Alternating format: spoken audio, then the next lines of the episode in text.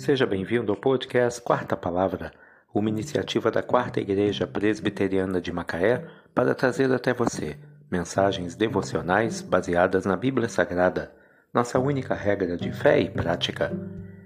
Neste domingo, 11 de junho de 2023, veiculamos da quinta temporada o episódio 161, quando abordamos o tema Contentamento, um aprendizado.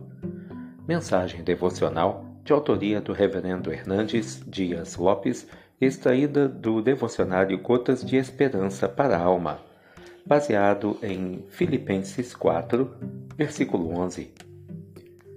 Digo isto não por causa da pobreza, porque aprendi a viver contente em toda e qualquer situação.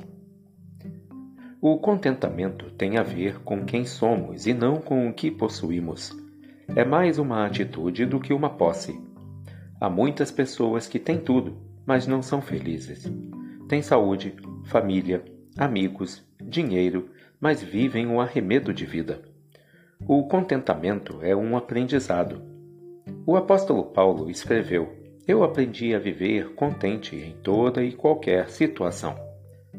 Não é a circunstância que faz você, é você quem faz a circunstância. A felicidade não está nas coisas, mas em Deus. A felicidade não é um lugar aonde se vai, mas uma maneira como se caminha. Você pode estar contente até mesmo na escassez. O apóstolo Paulo diz que a piedade com contentamento é grande fonte de lucro.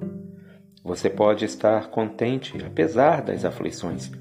Esse contentamento não vem apenas de dentro, mas, sobretudo, de cima, do alto, do céu.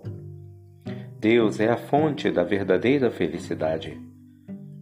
Na presença de Deus é que tem plenitude de alegria, e só à sua direita há delícias perpetuamente.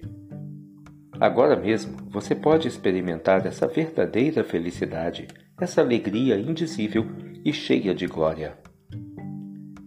Digo isto não por causa da pobreza, porque aprendi a viver contente em toda e qualquer situação. Filipenses 4, versículo 11. Contentamento, um aprendizado. Que Deus te abençoe.